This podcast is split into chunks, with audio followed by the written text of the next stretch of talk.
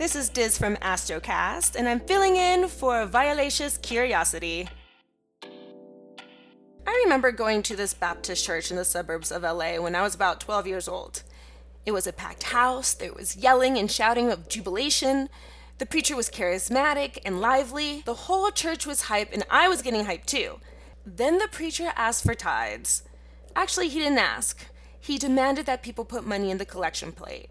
So then I started thinking, am I watching a show or are we tipping the preacher for his performance? It was a passing thought until I saw his Mercedes.